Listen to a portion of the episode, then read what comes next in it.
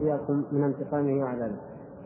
فأصبحوا لا يرى إلا مساكنهم. فجاء جاء العذاب ودمرهم ولم يبق إلا المساكن والآثار والديار الباقية بعد أن أصبحوا كأنهم أعجاز نخل خاوية نعوذ بالله من عذاب الله. فعندئذ الله سبحانه وتعالى يقول تدمر كل شيء بأمر ربها. أخبر عن الريح أنها تدمر كل شيء بأمر ربها. فلم تدمر المساكن بل بقيت. لم تدمر السماوات ولا الأرض ولا البحر ولا الصحراء التي كانوا يعيشون حولها ولا كل هذه الأمور باقية كما هو مشاهد. إذا دمر كل شيء لا بد أن لها مفهوما محددا تحدده القرينة والواقع.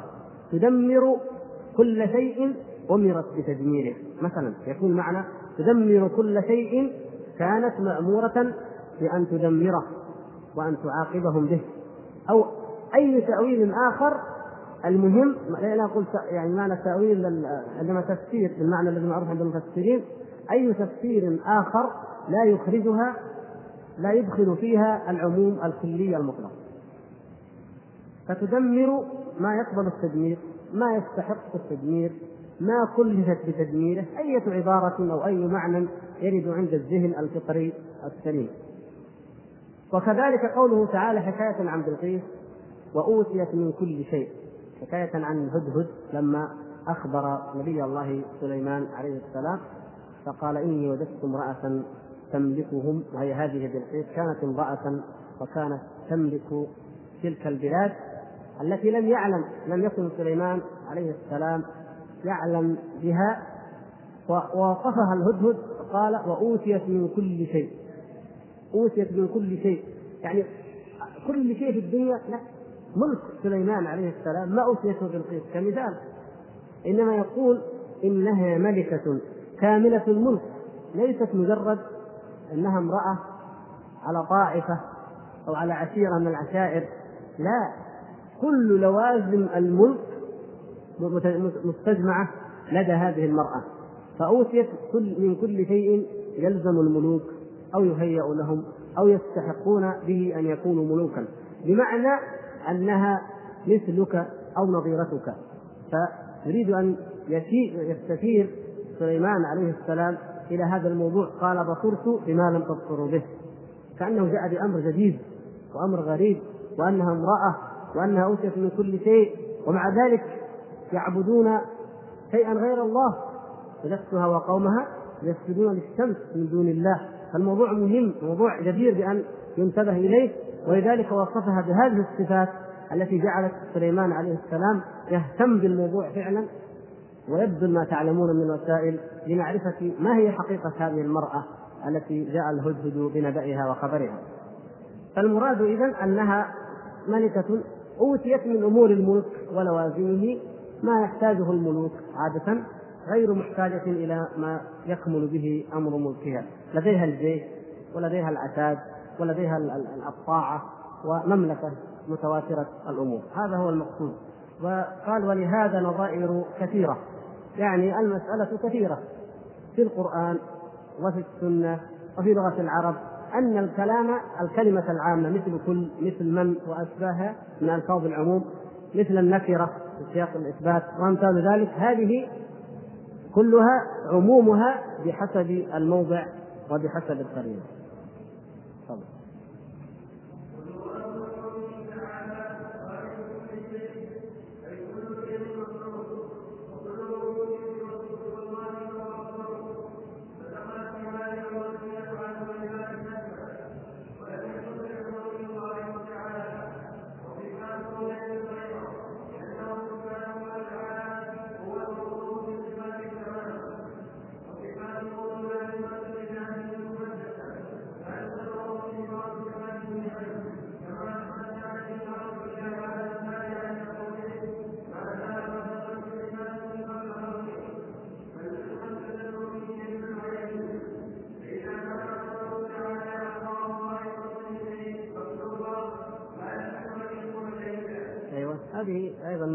الشبهات العموم كل شيء الله خالق كل شيء.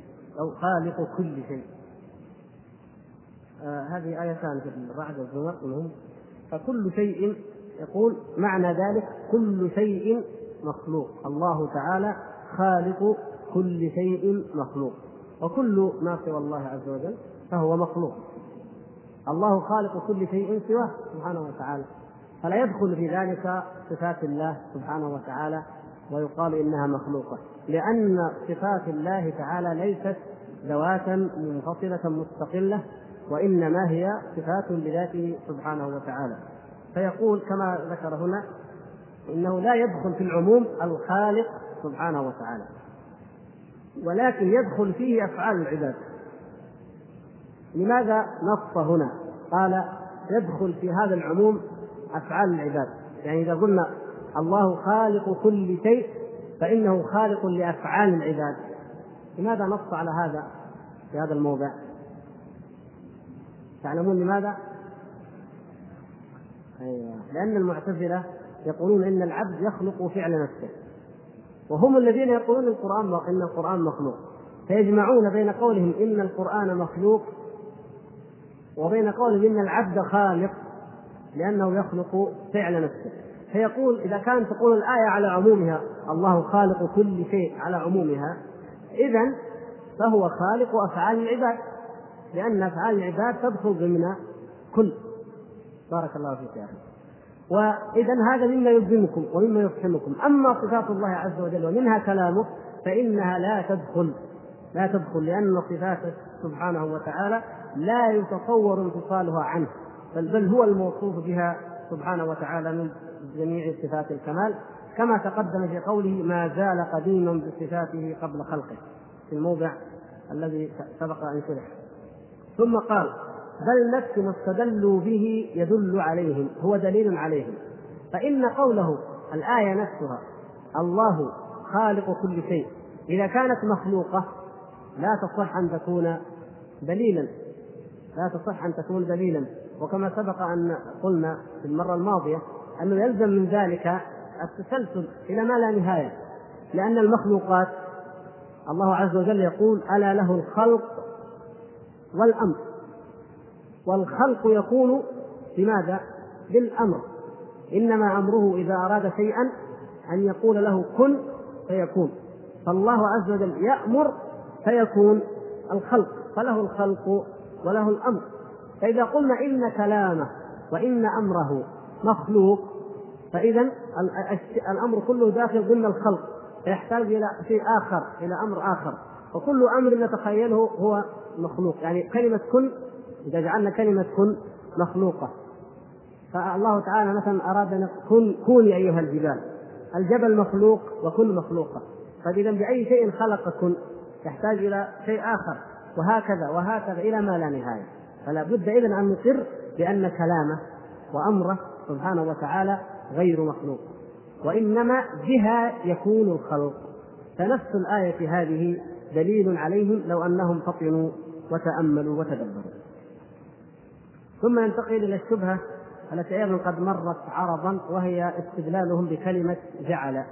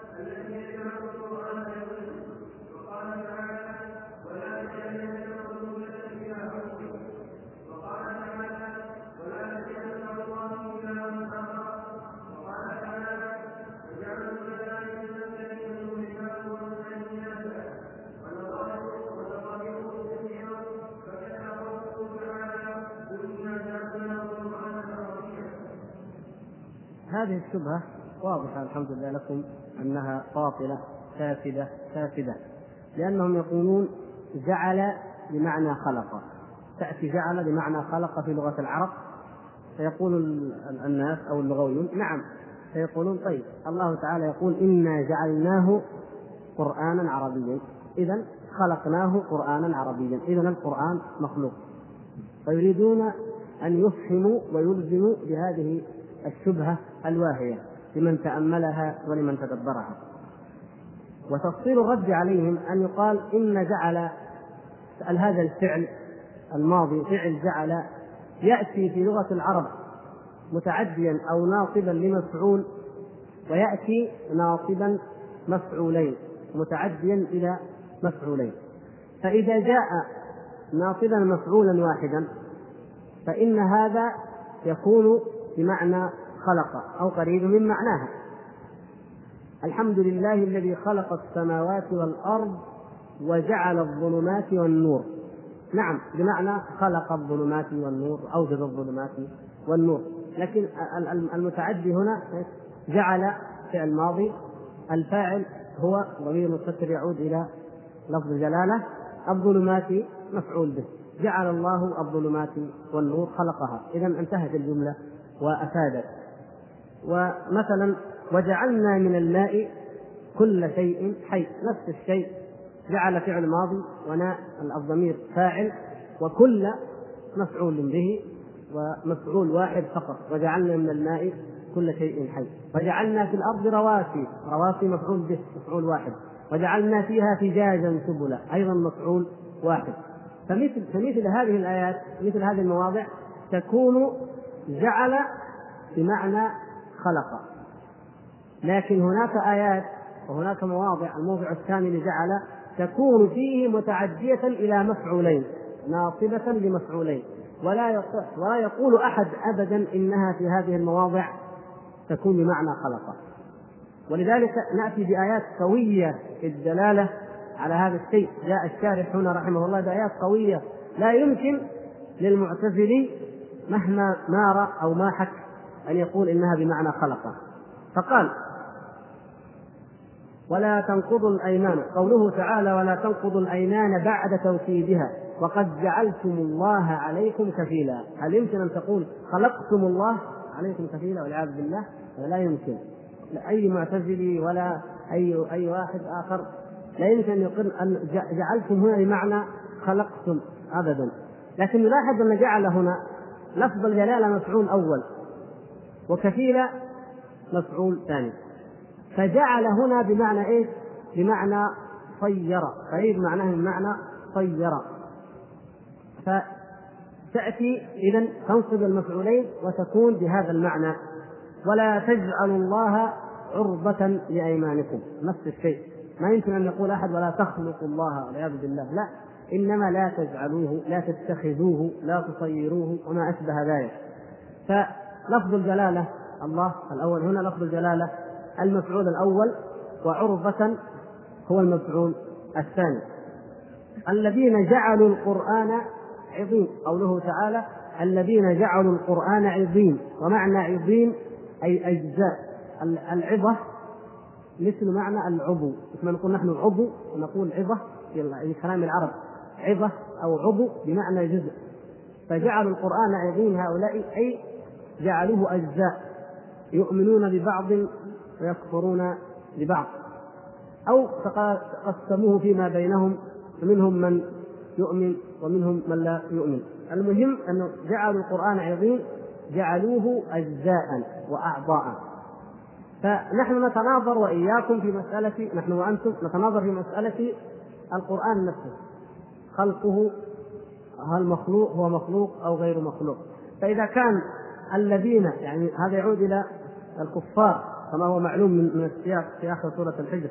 الذين جعلوا القرآن عظيم الكفار خلقوا القرآن بمعنى خلقوا القرآن فأنتم لا تقولون بهذا قطعا. اذا المسألة جعل ليست بمعنى خلق بمعنى اتخذ اتخذوه عظيما أو صيروه عظيما أي جعلوه أجزاء صيروه أجزاء اتخذوه أجزاء. وقال تعالى ولا تجعل يدك مغلولة إلى عنقك. نفس الشيء. ما هو معناها؟ ولا تخلق يدك. لا. أي لا تصيرها. لا تصير يدك. لا تتخذ يدك. وما أشبه ذلك. قريب من المعنى وإن كان كل كلمة في اللغة العربية في الحقيقة لها معنى مستقل تماما. لكن القريب منها في موضع المتعدي للمفعولين صير أو اتخذ القريب من معناها في إذا كانت متعدية لمفعول واحد هو إيش؟ خلق وإلا حتى قوله تعالى الحمد لله الذي خلق السماوات والأرض وجعل الظلمات والنور. فيها عبرة فيها دقة. لا يمكن أن يكون هذا من كلام البشر. لأنه خلق السماوات والأرض. السماوات والأرض كما ترون جانب الخلق الحسي المشاهد عند الإنسان واضح فيها. لكن الظلمات والنور ليست أشياء يمكن العقل البشري أن يتصورها كمخلوقات محسوسة ملموسة. أشبه ما تكون بالمعاني على الأقل في الذهن البشري على الأقل في حسنا نحن البشر أن السماوات الظلمات والنور أشبه بالمعاني التي لا تمسك ولا ولا نستطيع أننا نجعلها بنفس المستوى من الإحساس الذي هو للسماوات والأرض. فهنا خلق وهنا جعل ولله سبحانه وتعالى في ذلك حكمة وهكذا قد نظن أو نتلمس الحكمة لكن القرآن علمه عند الله عز وجل ومن قال فيه برأيه فليتبوأ مقعده من النار. فهذه الآية وقال تعالى ولا تجعل مع الله إلها آخر. لا تخلق معناها لا تخلق مع الله إلها آخر. لا لا تتخذ مع الله إلها آخر. وكذلك وجعلوا الملائكة الذين هم عباد الرحمن إناثا. أيضا خلقوا الملائكة؟ لا ولكنهم صيروهم واتخذوهم أو اعتبروهم كما نقول اعتبروهم إناث الملائكة مفعول أول وإناثا المفعول الثاني. وكذلك آه، بقية قال غيره كثيرة. المهم نخلص بذلك أن جعل جعل في لغة العرب تأتي متعدية ناصبة لمفعول واحد ويكون معناها بمعنى خلق وتأتي متعدية وناصبة لمفعولين وتكون بمعنى اتخذ أو بمعنى صير. ولم يأتي في ذكر في القرآن عن القرآن بأن تأتي فيه جعل أو تتعدى إليه جعل إلا بالمعنى الثاني الذي هو بمعنى اتخذ وبمعنى صير لا بمعنى خلق. وإذا خرج ذلك فإنه بطل تبطل الشبهة ويبطل الاستدلال الذي يستدل به المعتزلة ومن حدا حذوهم في هذا الباب. فبذلك تبطل هذه الشبهة الأخرى. ننتقل الآن إلى الشبهة التي الثانية وهي قولهم إن الله خلق الكلام في غيره. إن كلامه لكنه خلقه في غيره وبماذا استدلوا عليه؟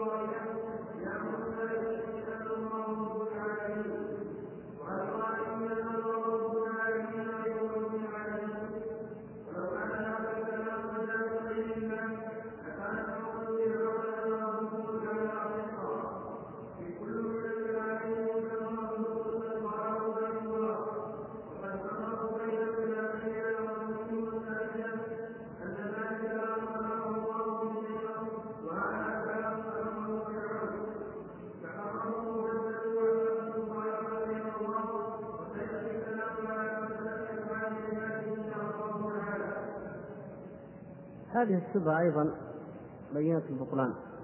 قالوا إن كلامه هو ما يخلقه في غيره. كلامه تعالى هو ما يخلقه في غيره. ومن ذلك خطابه لموسى عليه السلام. فإن الشجرة هي التي خاطبت موسى. خلق الله الكلام في الشجرة والشجرة خاطبت موسى عليه السلام. فيقولون نودي من شاطئ الوادي الأيمن في البقعة المباركة من الشجرة. يجتزئون الآية. يقول المؤلف رحمه الله تعالى عليهم إنهم يجب آه، أن يتأملوا ما قبلها السياق من أوله ثم ما بعدها ليعلموا من هو المتكلم حقيقة. لأن أول الآية فلما أتاها نودي من شاطئ الوادي الأيمن من في البقعة المباركة من الشجرة. والنداء هو الكلام عن بعد. نودي نودي موسى عليه السلام من شاطئ الوادي الأيمن. في البقعة المباركة من الشجرة فسمع موسى عليه السلام النداء من الشاطئ من عند الشجرة من تلك من عند البقعة المباركة من عند الشجرة تقول ناديت فلانا من البيت. هل معنى ذلك أن البيت هو الذي ناداه؟ ناديته أنت من البيت. فالله سبحانه وتعالى نادى نبيه موسى ناداه من تلك البقعة. من الشجرة أي من عند الشجرة فمن هنا تسمى ابتداء الغاية أي منها ظهر أو منها ابتدأ النداء أو سمع النداء إلى موسى عليه السلام. فالشجرة إذا ليست متكلمة لا بكلام هي تكلمت به ولا بكلام خلقه الله عز وجل فيها وإنما هي الموضع الذي سمع منه الكلام لا أكثر من ذلك. ولا أقل وهذا واضح. فيقول ما بعدها؟ طيب ماذا قال؟ نودي من شاطئ الوادي الأيمن من البقعة المباركة من الشجرة. ماذا؟ نودي ماذا؟ يا موسى إني أنا الله رب العالمين. طيب هذه العبارة هل يمكن أن تقولها الشجرة؟ الشجرة تقول يا موسى إني أنا الله رب العالمين. لا يمكن أبدا ولو قالت ذلك لكان قول فرعون أنا ربكم الأعلى وهذا كلامها سواء. بل كلام الإنسان الحي الناطق أولى بالقبول أولى بأن يكون هو كلام الله أو أن يكون هو الحق والصدق من كلام الشجرة. لأن الإنسان يتكلم كما هو معلوم فرعون أو غيره إنسان أعطاه الله الكلام. فقوله أنا ربكم الأعلى يقول فرعون أنا ربكم الأعلى وتقول الشجرة إني أنا الله رب العالمين. إذا هذا كلام الله وهذا كلام الله. سواء. لكن ما الذي فعلت المعتزلة؟ عكسوا الموضوع. قالوا كلام فرعون خلقه فرعون في نفسه. وكلام الله خلقه الله في الشجرة. كلام الشجرة هو كلام الله خلقه الله فيها. سبحان الله. انظروا العقول. إذا انحرفت وظلت. يثبتون أن الإنسان هو خالق فعل نفسه. فكلمة فرعون أنا ربكم الأعلى فرعون هو الذي خلقها خلقها في نفسه.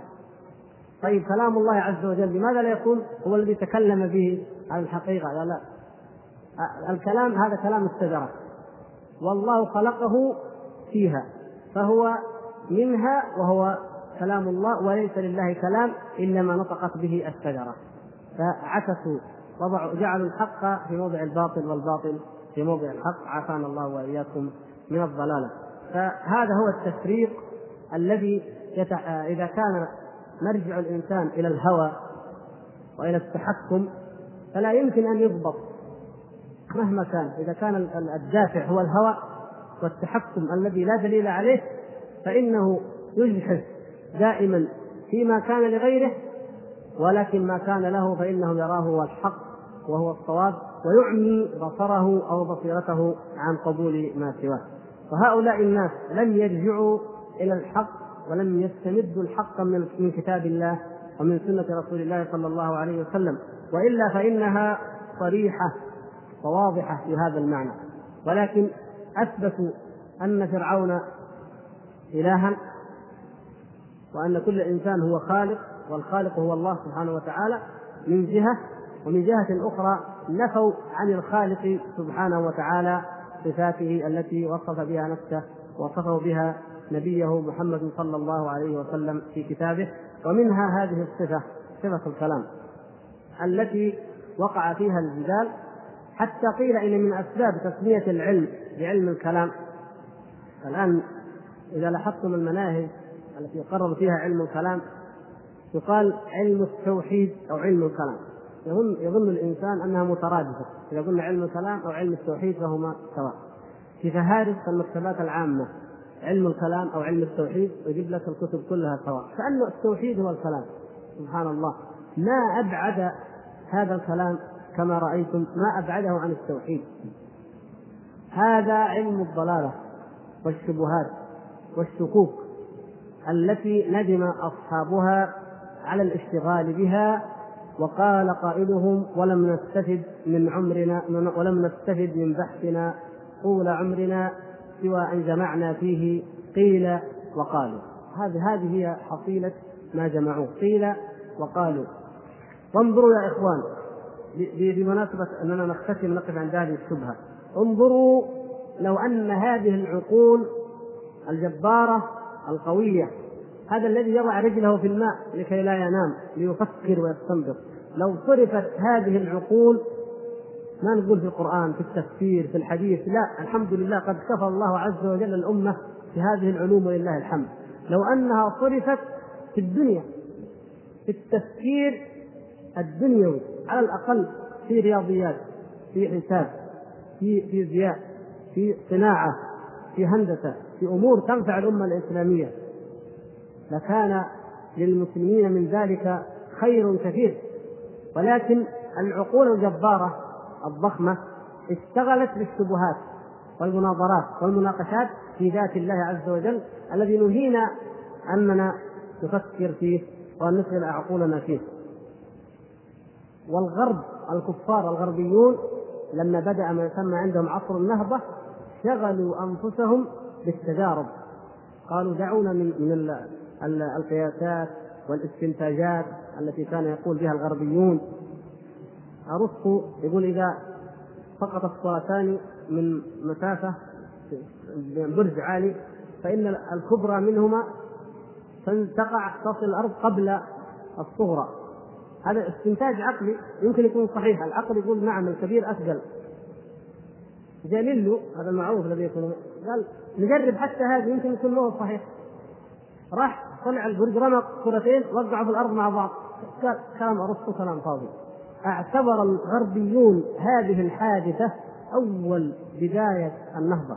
يكون أول باكورة للنهضة في نظر كثير من الباحثين الغربيين هو أن جاليلو اعتمد على التجربة الحسية وترك الاستنتاج العقلي المجرد.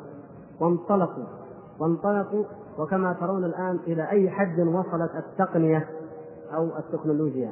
لما شغلت العقول وأعملت فيما أذن الله سبحانه وتعالى أن تعمل فيه وفيما شرع أن تشغل به.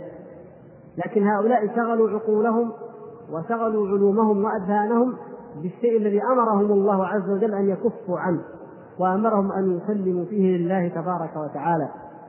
وإن يقولوا كما قال السلف الصالح كما ذكر الله عز وجل عن عن الراسخين في العلم آمنا به كل من عند ربنا. آمنا به بمحكمه وبمتشابهه. بما علمنا وأدركنا بما لم نعلم ولم ندرك بعقولنا. عقلي أدرك بسهولة أن الله هو الخالق الذي خلق الكون آمنت به. عقلي جاء يوسوس كيف ينزل؟ كيف استوى؟ أقول كل من عند الله. الذي قال هذه هو الذي قال هذه وهكذا.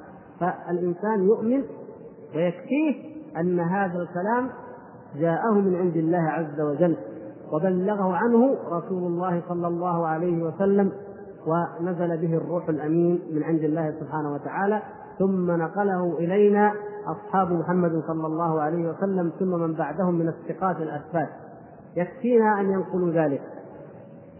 وأما الإنسان إذا لم يؤمن بشيء إلا إذا عرضه على عقله أو نظر هل يقبله العقل أو لا يقبله فما أكثر ما أكثر الضلال حينئذ. أية عقول؟ أية عقول هذه التي نتحاكم إليها؟ عقلي أم عقلك؟ كثير من الأحيان نحن إخوة نتجادل مع بعض أقول هذا كلام ما هو معقول أبدا.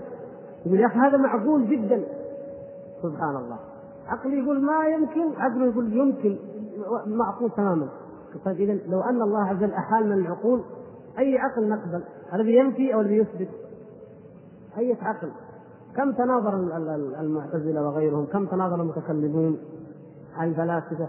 في أمور كل منها يؤكد أن عقله هو الراجح وعقله هو الصحيح.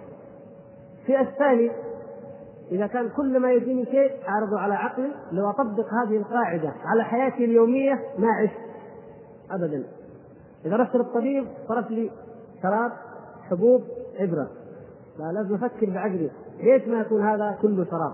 ليش الحبوب هذا النوع؟ ليش ما تكون من النوع الثاني؟ ليش ما يكون؟ يقولوا الناس هذا مجنون. مجنون. هذا طبيب وعالم ومتخصص. بعض الأسئلة يعني لكن لازم نجيب عليها أحيانا. طيب. الأخ يقول إن هذا المصحف أو الختمة هل قولنا إن هذا المصحف أو الختمة مخلوقة؟ مخلوق. أما الكلام الذي فيه فهو كلام الله صحيح أم غير ذلك؟ شوفوا يا أخوان. يجب أن نحذر من البدع وأن نحذر مما يؤدي إلى البدع أيضا. لا شك عندنا أن هذه الأوراق مخلوقة. لا يقول أحد إن هذه الأوراق هي صفات الله ابدا. لكن لو قرأتم في بعض الكتب حتى في فتح الباري للحافظ ابن حجر رحمه الله يقول إن قال بعض الحنابلة إن الأوراق والمداد قديمة. سبحان الله. في حد يقول إن الورق والمداد غير مخلوق الحبر غير مخلوق؟ ما أصل هذا الكلام. مسألة دقيقة نحتاج أن نعرف. هناك فرق بين أصل هذه المسألة هو إيش؟ اللفظ أو الكلام. الآن الإمام جزاه الله خير يقرأ بنا في الصلاة. هذا الكلام الذي يقرأه الإمام هو كلام الله. القرآن كلام الله عز وجل. لكن الألفاظ أو الصوت هي صوت فلان. تقول لي يا أخي تروح إلى التسجيلات الإسلامية تقول أريد المنشاوي أريد الحبيشي أريد الحصري أريد كذا. كلهم يقرؤون كلام الله عز وجل أليس كذلك؟ فالكلام هو كلام الله وهو واحد لكن أصوات الناس تختلف قراءة الناس تختلف. وهذا ليس في القرآن بل حتى في الشعر. إنسان يقول قفا نبكي من ذكرى حبيبنا منزل مثلا. أو أي بيات من أبيات المتنبي أو فراس هذا يقرأها وهذا يقرأها وهذا يقرأها. يقال هذا كلام من؟ يقول لك هذا كلام المتنبي. هذا كلام أبو فراس بمعنى إيش؟ معنى أنه هو الذي أنشأه. هو الذي ابتدأه أو أنشأه. هو الذي قاله. لكن ما يعني أنه أنه هذا الإنسان اللي يتكلم هو أبو فراس أو هو المتنبي. وهكذا. ما يتعلق بمسألة أيضا القرآن. لماذا تقول الختمة بمعنى الأوراق المجلدة؟ هذه هل هي نقول مخلوقة أو غير مخلوقة؟ من هنا يأتي يأتي أهل البدع. نحن لا شك نقول إن هذا الورق وهذا المداد وهذه الحروف مخلوقة طبعا. جمعت في مصنع من المطابع وطبعت وقصت وصارت تكون المصحف. لكن مضمون الكلام المحتوى الذي هو كلام الله غير مخلوق. لكن لا نقول لا نطلق هذا الكلام أمام الناس. نقول هذه مخلوقة والكلام الذي فيها غير مخلوق وإن كان هو الكلام صح لأن هذا يوهم يوهم الناس. يأتي واحد فيقول هذا مخلوق وهو يعني كلام الله ولا يعني مجرد الورق. لأن عندما نتكلم عن أي كتاب لا نعني الورق. أنا أقول لك الكتاب هذا مثلا كتاب عظيم جيد. أنا أعني الورق إلا إذا كنت أريد أن أبين لك قلت لك تجريده فاخر ورقه فاخر طباعته جيدة. لكن إذا قلت لك هذا كتاب الأغاني كتاب سيء منحط فاسد كذا. هل أنا أعني الورق والتجريد؟ لا. بعض الطبعات كتاب الأغاني فاخرة مذهبة أنا أقصد إيش؟ المضمون. الكلام الذي هو مضمونه فدفعا للإيهام الذي قد يقع من بعض الناس أو توهم عند بعض العوام أو الذين الجهال لا نستخدم هذا الكلام ولا نقوله. فنقول القرآن هو كلام الله وكلام الله عز وجل غير مخلوق ويكفينا ذلك والأمر واضح ولله الحمد ولا إشكال فيه. كلام الله سواء كان مقروءا أو مكتوبا أو محفوظا في الصدور فإنه كلام الله عز وجل وليس بمخلوق أبدا. أما أن الصدر الذي يحفظه مخلوق الورق الذي هو مكتوب فيه مخلوق اللسان الذي يتكلم به مخلوق هذا بديهيات ما تحتاج إلى أن أحد يوضحها. لكن نحذر أن تكون مداخل لأهل البدع.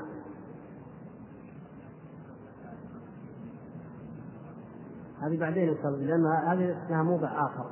يعني لها قضيه اللفظ. مساله إن شاء الله سنوضحها في موضعها بإذن الله. ما نبغى الآن نفتح كثير من الشبهات ولا وقت للإجابة عليها.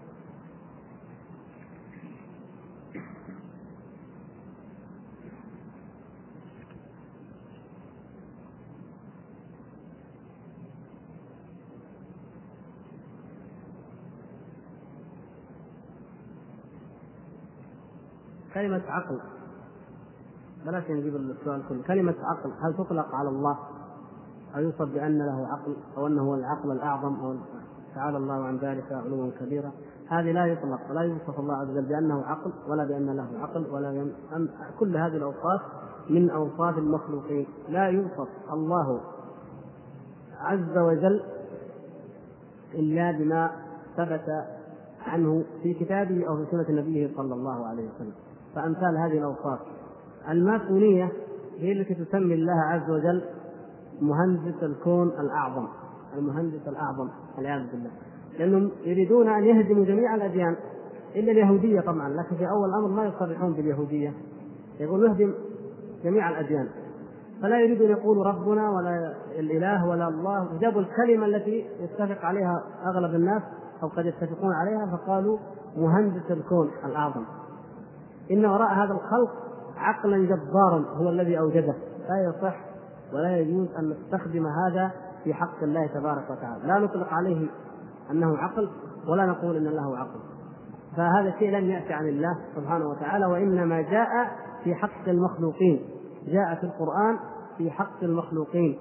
وإن لم يأتي كلمة العقل وإنما جاء كلمة القلب. إن في ذلك ذكرى لمن كان له قلب. وجاءت اللفظة أو الأوصاف الأخرى آه، أفلا يعقلون أفلا تعقلون أفلا تتفكرون أو يتفكرون يفقهون وأمثال ذلك مما تدل مما يدل على العقل عند الإنسان. فلا يستخدم هذا في حق الله عز وجل. من استخدمه إن كان جاهلا فينبه على ذلك ويعلم وينبه على الخطأ الذي وقع فيه. وإن كان آه، عالما وعامدا متعمدا فإنه قد ضل ضلالا مبينا أنه وصف الله عز وجل بما لم يصف به نفسه وأصر على ذلك وهو يعلم أنه ليس من صفات الله سبحانه وتعالى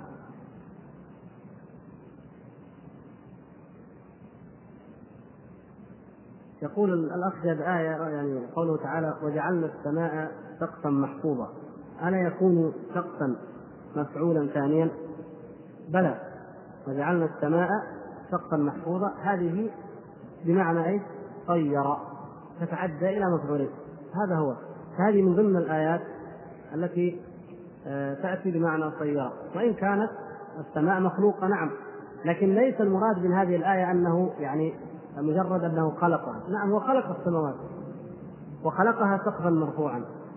لكن معناها جعلها. جعل الله تعالى السماء سقفا. فمثل طيرا وإذا قلنا إن جعل هنا لأن اللغة العربية كما تعلمون هي تحتمل. إذا قلنا جعل المعنى خلق ها؟ إيش تكون سقفا هنا؟ إذا قلنا جعل المعنى خلق خلقنا. كأننا في غير القرآن قلنا خلقنا السماء سقفا فتكون هنا حال. حال. ما تكون مفعول ثاني. إذا كان تعدى إلى مفعول واحد تكون سقفا إيه؟ حال. يعني حال كونها سقفا لكن الأظهر أنها مفعول ثاني.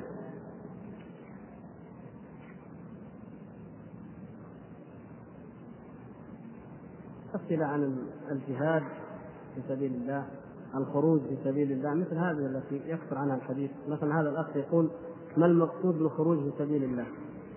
هل الإنسان مقيم في كيلو ثلاثة طريق مكة يذهب إلى كيلو خمسة طريق مكة يعتبر خارجا في سبيل الله؟ ما هو وقت الإنسان الذي لا يستطيع أن يفعل مثل هذا العمل خصوصا انه يبقى ثلاثة أيام هناك بلياليها ولا يعود إلى أهله وأولاده. سبحان الله عجيب هذا. يعني نقف عند هذه في سبيل الله كلمة عامة في سبيل الله. ولكن أشهر وأوضح ما تطلق عليه أو الخروج إذا قيل الخروج في سبيل الله فإن أوضح وأدل ما تدل عليه هو الجهاد في سبيل الله. فهذا هو الذي جاء في صريح القرآن وفي السنة. إن رجعك الله إلى طائفة منهم فاستأذنوك للخروج فقل لن تخرجوا معي أبدا ولن تقاتلوا معي عدوا. لن تخرجوا. ولن تق... فالخروج هنا إيش؟ والخروج في سبيل الله عز وجل أي الجهاد القتال الخروج لقتال الأعداء. قد يكون هناك آه، سفر في سبيل الله مثل أن تشد رحلك إلى مسجد المسجد الحرام أو مسجد النبي صلى الله عليه وسلم. هذا أيضا في سبيل الله. وغير ذلك أي عمل من أعمال الطاعة. مثلا إنسان رحل في طلب العلم ذهب إلى أحد العلماء يريد أن يتعلم عنده العلم فهذا إن شاء الله في سبيل الله سافر أو خرج. لكن ما نقيد لاحظوا يا إخوان فرق بين أن هذا يطلق على هذه المعاني العدة وبين أن نقيد في سبيل الله بأمر نحن نضعه. وضعه فلان من البشر. وقال في سبيل الله معناها أنك تشد الرحال لعمل ما في زمان مخصوص في مكان مخصوص لمدة مخصوصة ثم تعود. ولهذا لما عمم هذا المعنى المبتدع لما عمم أصبح يطلق على الانتقال من كيلو ثلاثة إلى كيلو خمسة. الذي لا يمكن أن يسمى آه، سفرا ولا خروجا ولا انتقالا بأي حال من الأحوال حتى في لغة العرب. إلا إن كان من باب أنه فلان خرج من البيت يعني تعداه لكن لا ما هو هذا ما هو هذا المقصود في قولنا في سبيل الله عز وجل. وكون الإنسان يقيم ثلاثة أيام يعني سبحان الله ولا يعود إلى أهله. الإنسان يا إخوان يجب أن يطلب العلم ويجب أن يحرص على الخير. ويجب أن يحضر مجالس الذكر وأي شيء فيه خير آه، لا بدعة فيه ولا شائبة فيه. لكن أيضا الأهل لهم حقوق الأولاد لهم حقوق. لابد أن الإنسان أن يعطي كل ذي حق حقه كما علمنا النبي صلى الله عليه وسلم. ومجرد أن الإنسان والله أنا أخرج طيب في سبيل الله إن شاء الله لك أجر. لكن قبل ذلك انظر انظر احسب حسابك. أن الأجر لا يكون إلا على العمل المتعبد به شرعا. العمل المشروع العمل الذي يكون خالصا لله عز وجل وصوابا وفق ما شرع الله تبارك وتعالى. فهل شرع الله تبارك وتعالى أن يأخذ الإنسان مسافة كيلوين ويقعد ثلاثة أيام واهل ما يدروا عنه على أذكار معينة وكلمات معينة وأوضاع معينة؟ هذا ما شرع. نريد الدليل يا إخوان. يجب أن نكون كلنا نحن طلاب علم وإخوة في الله عز وجل إن شاء الله جميعا. من لديه دليل على ذلك يأتي به. ما في مانع. وش يضر من البغدادية إلى مثلا إلى السلام الروضة. إيش يضر؟ ثلاث أيام. ما تضر. لو كانت إلى أبعد من ذلك. ما في ما في شيء. لكن هل هي ثابتة؟ هل هي مشروعة؟ هل جاءت؟ أما والله أنا إنسان أريد أن أذهب أطلب العلم في مكان. ان أحضر الدرس الفلاني. مرة. وهنا مرة. وهنا أقيم يوم. وهنا يومين. بدون التقييدات. وبدون التحديدات. فيما يقال وفيما يسمع. وفي الفترة التي يقام فيها. هذه ما فيها حرج. لكن هذه التقييدات هي التي تخرج العمل من السنة أو من الإباحة إلى البدعة. هذه تدخل في الابتداع. وما أكثر أبواب البدع يا إخوان. ويكفيكم أن تعلموا. وكلكم يعلم. أن هذه التقييدات أحدثها فلان. تستطيع أنك تسأل من أول من أحدث هذا الأمر؟ يقول لك هذا أول من قال به فلان. خلاص إذا أنت أجبت على نفسك أن هذا لم يفعله النبي صلى الله عليه وسلم ولا أصحابه. لكن لو قال لك أحد من الذي شرع قراءة القرآن؟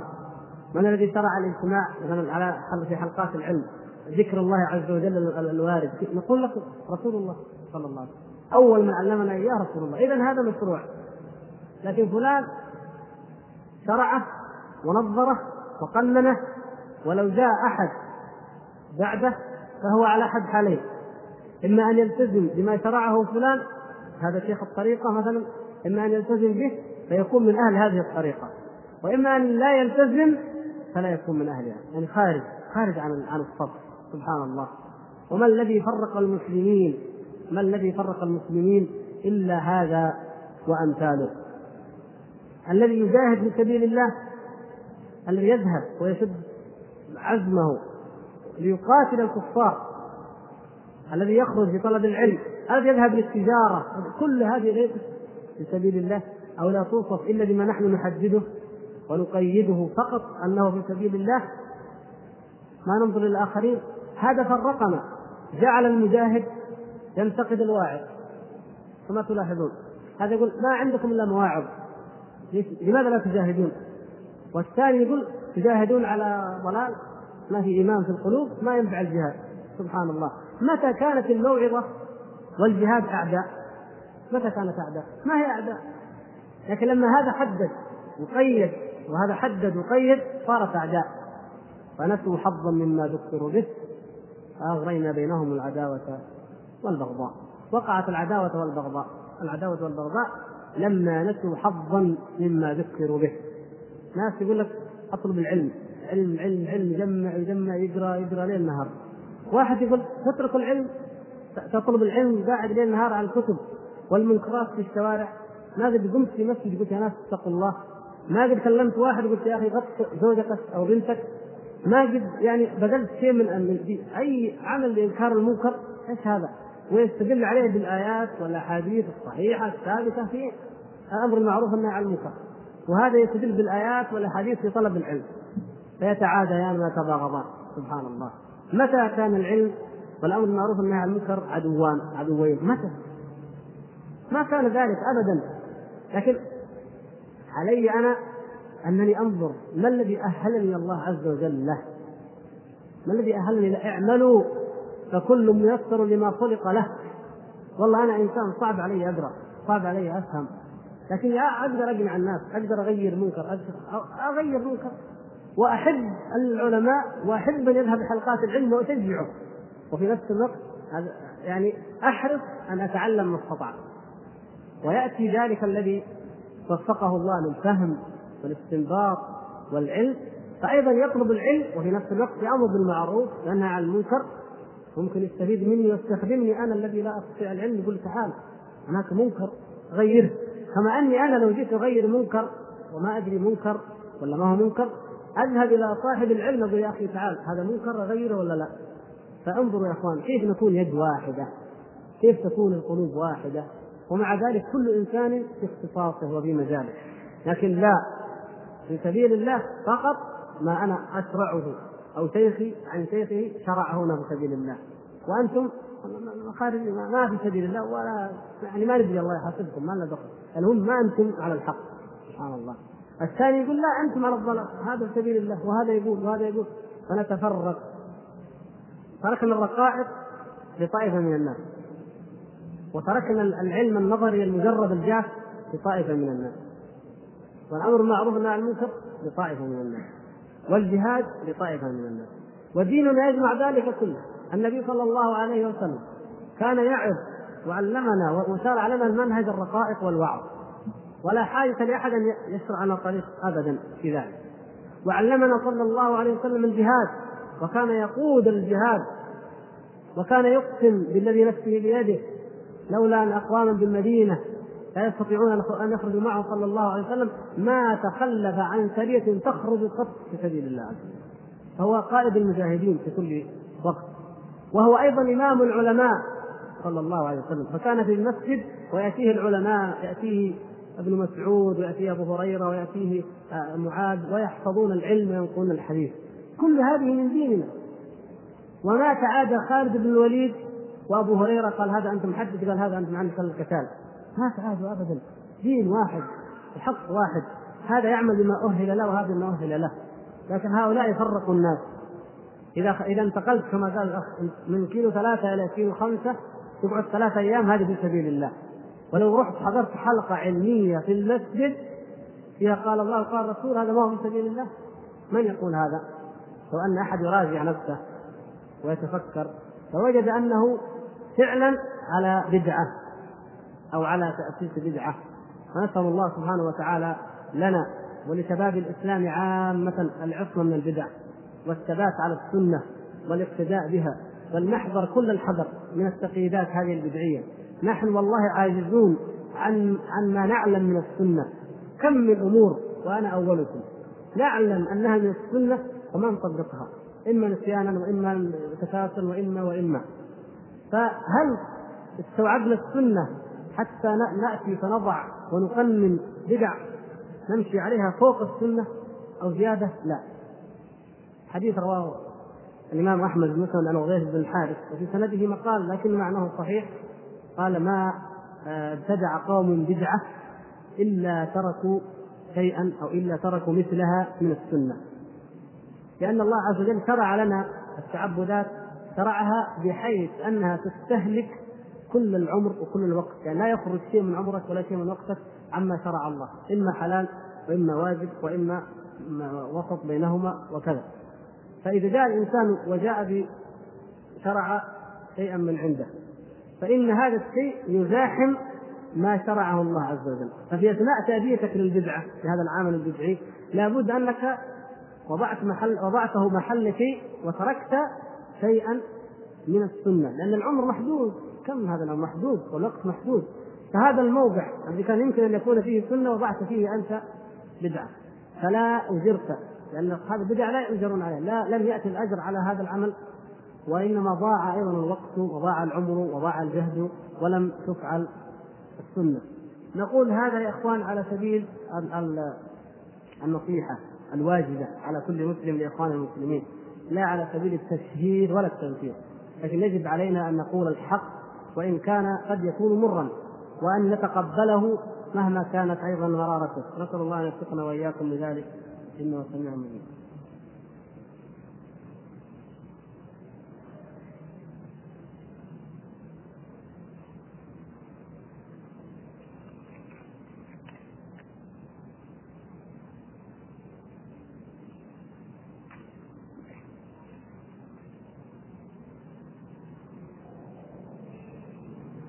هل هذه الشبهة يتفق فيها الأشاعرة مع المعتزلة؟ شبهة أن الله خلق كلامه كلامه في غيره إذا كان بالنفي كما أوجه الشبه إذا كان بالإيجاب بالنفي ما في شبه ما في لكن إذا كان بالإيجاب يعني نعم يتفقون لكن ينفرد الأشاعرة لأنهم يقولون إن الكلام كلام الله على نوعين. نوعين كلام نفسي وكلام مخلوق. الألفاظ والحروف مخلوقة والنفس غير مخلوق. المعتزلة ما قالوا على نوعين. قالوا نوع واحد مخلوق. هذا هو موجز الفرق.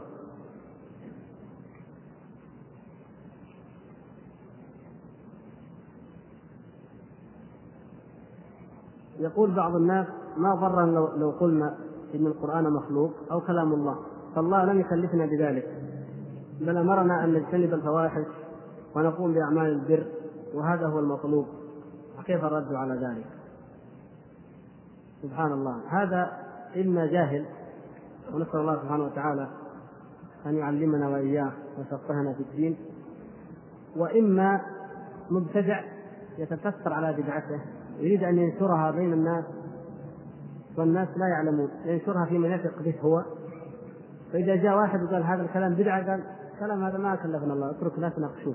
لأنه لا يريد أن يشوش أحد على من يعلمه هو. يريد أن يستمر هو يعلم هذه البدعة خفية ولا يشوش أحد على أذهان المريدين أو التلاميذ فيعرف الحق فينتقض عليه. كيف لم يكلفنا الله بذلك؟ سبحان الله. يعني الإمام أحمد كل العلماء بس الامام احمد لما انضربوا انضربوا في شيء ما كلفهم الله به. الإمام أحمد لما يهجر بعض العلماء الأثبات الكبار زملاء ونظراء في العلم. بعض كثير كثير ليس فقط الإمام أحمد بل كثير من العلماء بعضهم هجر بعض وهم علماء سنة كبار لأن واحد منهم سكت وما مال أو صعب يتحمل العذاب والأغلال والقيود نقول مخلوق ونقصد شيء آخر ونتخلص من الموضوع. فيقع هذا في مسألة ما كلفنا الله بها تافهة ما هي مهمة؟ هذا شيء عجيب. يا إخوان لازم نفكر في أي أمر من الأمور. إما أي أمر يخطر على بالك حتى لو ما تعرف ادلته التفصيليه تقول إما أني أنا الاحتمال كذا إني ان أكون أنا المخطئ. وإما أن يكون أحمد بن حنبل والبخاري والشافعي وابن عيينة وفلان ومبارك كل هذا العلم مخطئ يعني ايهم أقرب بدون بدون يعني ايهم أقرب يكون مخطئ في في نظرته؟ أنا ولا هؤلاء الناس؟ هل هؤلاء الذين كانوا في القرن الثالث القرن الثالث من خير القرون وإلا نحن في هذه القرون المتاخره نقول ما كلفنا الله ما هو مهم. سبحان الله. الذي يعتقد أن هذا القرآن مثله مثل الشجرة والحجر والأرض وفلان وفلان مخلوق مثل خلق الله. مثل الذي يعتقد أنه كلام الله عز وجل غير مخلوق هذا سواء هل يستويان؟ حتى نقول الأمر ما هو مهم أو ما كلفنا به. الذي يعتقد أن الله عز وجل فوق المخلوقات ويعبده سبحانه وتعالى ويقول في صلاته سبحان ربي الأعلى ويدعوه إذا أراد أن يدعوه وهو يعلم أنه سبحانه وتعالى فوقه ويقر بذلك. مثل واحد يصلي وتقول له صلي لمين؟ يقول لك اصلي لواحد لا فوق ولا تحت ولا يمين ولا شمال ولا قدام ولا خلف. سبحان الله. معقول هذا؟ هذا مثل هذا؟ كيف يكون ذلك؟ النبي صلى الله عليه وسلم ما ترك خيرا إلا دلنا عليه. وما ترك شرا إلا نهانا عنه. ومما افحم به الإمام أحمد هؤلاء المجادلين وأمثالهم من المعتزلة وغيرهم أنه قال لهم اذا إذا أصرتم أن القرآن مخلوق. فهل هذا الشيء علمه النبي صلى الله عليه وسلم أو ما علمه؟ يعني قالوا ما علمه والعياذ بالله اتهموا النبي صلى الله عليه وسلم بالجهل. والعياذ بالله. قالوا لا علم علم الطيب علمه فكتمه أو بلغه. إن قالوا علم أمرا من أمور الدين الأساسية وكتمها هذه مصيبة. اتهموا النبي صلى الله عليه وسلم والعياذ بالله إنه ما بلغ. وفي نفس الوقت زكوا أنفسهم أنهم عرفوا الشيء المكتوم كيف عرفتم المكتوم واتهمتم الرسول بأنه كاتم وإن قالوا لا علمه وبلغه. طيب جميل. تعال يا برغوث يا ابن ابي دؤاد ويا ضرار أين أين روى هذا؟ من الذي روى هذا؟ أنتم عمن تأخذون؟ الإمام أحمد هو أعلم الناس بسنة الرسول صلى الله عليه وسلم. وكان يناظرهم. قال ما عندنا ما عندنا. هات حدثنا فلان عن فلان أن القرآن مخلوق أن الله قال مخلوق أو الرسول صلى الله عليه وسلم. ما في. هؤلاء الناس ما عندهم ابدا. فلذلك يظهر أن أن هؤلاء القوم لا دليل لهم ولا شبهة لهم وإنما هي أمور اختلقوها وأرادوا أن يأتوا بكلام اليونان وكلام المبتدعة ويفسدوا به ويدمروا به أمة الإسلام. فنجي نحن نقول لا كل المسألة بسيطة. إن قلنا زي ما قال أحمد بن حنبل كلام الله غير مخلوق. وقلنا مثل ما قال برغوث مخلوق ما يفرق. لا والله ابدا. لا يستوي الحق والباطل ابدا. وأنا قد قلت والكتاب موجود بين أيديكم. راجعوا كتاب شرح أصول اعتقاد أهل السنة والجماعة للالكائي انظروا كم أورد من طبقات أهل العلم. طبقة بعد طبقة تقول من قال إن القرآن مخلوق فقد كفر. كافر. فالمسألة بهذه البساطة شيء ينقل علماء الإسلام الجيل وراء الجيل أن قائله كافر وهم في القرون المفضلة. ونجي نحن نقول لا ما في فرق. إن قلنا كذا وقلنا كذا ما كلفنا الله. كلفنا الله ترك الفواحش وأعمال البر. نعم كلفنا الله عز وجل وأمرنا أن نجتنب الفواحش وأن نعمل البر. لكن هل هذا يعني أنه لم يأمرنا بشيء آخر؟ جانب الاعتقاد غير جانب العمل يا إخوان. جانب الاعتقاد غير جانب العمل. آية الكرسي أنا الجانب العملي فيها الفاتحة مثلا. أنني أقرأ في الصلاة أقرأ في في العشاء قرأت الفاتحة وقرأت آية الكرسي. هذا جانب عملي. نعم. لكن جانب اعتقادي ألا أغفله ولا في داعي المهم تقرأ في الصلاة الفاتحة بس. كونها كلام الله كلام ابنك ما يفرض هذا صحيح الكلام هذا ما هو صحيح. أصل العمل مبني على الاعتقاد. لولا أنها كلام الله ما قرأتها في الصلاة ولولا أن آية الكرسي هي أفضل آية في كتاب الله وفيها صفات الله وفيها كذا هذه أشياء أخرى. هذه أمور أخرى غير كوني أقرأ بها في صلاتي أو أذكر الله بها قبل أن أنام. هناك أمور أخرى. أن أعتقد أنها كلام الله وأن أعتقد ما تضمنته وما احتوته من الدلالة على صفات الله عز وجل. إن قلت لا بس أشوف الجانب العملي بس منها. الزنا كان يكفينا آية واحدة وخلاص مثلا الجانب العملي يكفينا. لكن عندنا آيات كثيرة في الزنا وكل حرف منها بعشر حسنات نقرأه. عندنا شيء آخر غير مجرد التحريم وهكذا. فهذا المنطق منطق إما الإنسان الذي يجب أن يعلم وعليه أن لا يستكبر عن طلب العلم من عند أهله وإما أن يكون عالما ولكنه مبتدع يريد أن يفسر ويغطي الباطل لينشر يعني يغطي وينشره في أوصاف معينة محدودة ولا يريد للحق أن ينفذ إلى هذا الباطل المتفسر عافانا الله وإياكم.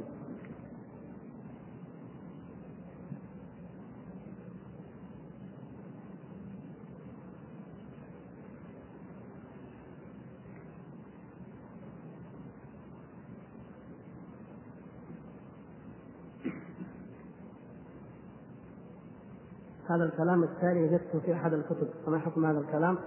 لا تقع شبهة الاستواء المكاني المجسم أو المجسم إلا في خيال من نزل بالخالق إلى مستوى المخلوق ولم يستطع التخلي عن صفات الحوادث تعالى الله عن ذلك علوا كبيرا. هذا الكلام ما ما حكمه؟ واضح من العبارات أن هذا الكتاب ليس من كتب السلف. نحن لا نقول الاستواء المكاني ولا نقول بالجسم وما الجسم وكلام هذا معروف أن لا نقول إلا ما أثبته الله.